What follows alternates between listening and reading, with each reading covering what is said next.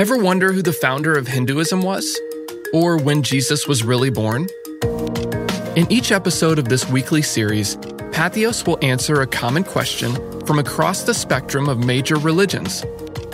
It's our hope that we both broaden your knowledge and spur you on to keep digging, to keep asking questions, and to foster a greater sense of curiosity about the world's beliefs. Welcome to Answers by Patheos.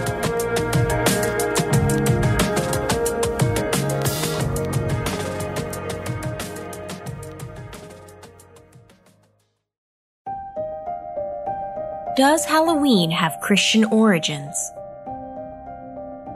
Halloween has traditionally been painted as an outgrowth of the 10th century Celtic holiday, Samhain Day. According to popularly told traditions, Druid priests donned animal hides in an effort to be granted animalistic powers. Or they would visit homes and farms, promising that, for a donation, they would prevent evil from falling upon the occupants. The legend of a damned soul named Jack, using a carved gourd as a lantern as he aimlessly wanders the earth, is said by some to be the origin of jack o' lanterns. Supposed pagan connections like these have caused a significant number of Christians to perceive Halloween as evil, if not outright satanic. However, there is evidence that Halloween may actually have its origins in 7th century Christianity rather than paganism. Indeed, most of the traditions we associate with Halloween are an outgrowth of the Christian holidays All Saints' Day and All Souls' Day. Festivals like All Hallows' Eve were celebrated in Europe by AD 800, but were actually not created to supplant previous pagan rites or holidays. For example, in the 7th century, Pope Boniface IV converted the Roman pantheon into a Christian church dedicated to saints and martyrs. The day of the dedication was then commemorated as All Saints' Day. Thus, Halloween was initially a celebration of the Christian triumph over paganism, rather than a pagan holiday masquerading as Christian. Scholars believe that the medieval Christian festivals of All Saints and All Souls Day most likely provide our clearest origins for Halloween.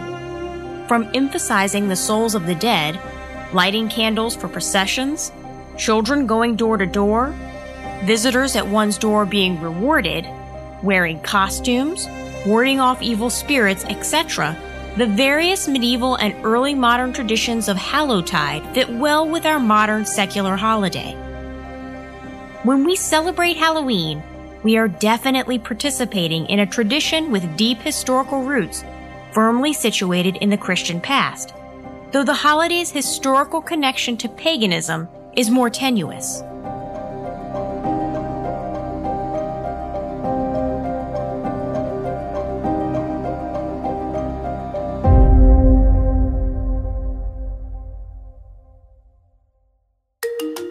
Thank you for listening to this episode of Answers by Patheos. To learn more about the world's religions, please visit patheos.com today. This has been a production of the Patheos Podcast Network.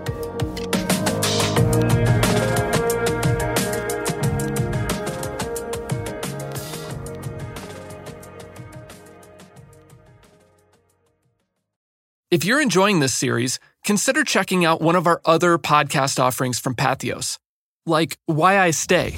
I want to know more about how if there's nowhere else to appeal. You know, the, the, the best pastors and preachers have failed you. Mm-hmm. Where'd you go? How are you where you are now, where you're still talking about Jesus? Well, I had to run, you know, and I ran from the idea of God and altogether. And, you know, there's a mixture of hurt, pain, and then also like, well, shoot, if there's no God, then there's no rules. So I'm gonna do what I want to do, and that type of wild Mustang lifestyle is mm-hmm. always it just comes with its own consequences. In each episode, creator and host John Osborne interviews a known voice from the American evangelical landscape about why they've decided to stay Christian despite the judgment and betrayal they've experienced along the way. Guests include hip hop artist Lecrae, Pastor Brian Zahnd, musician Jennifer Knapp, and many more.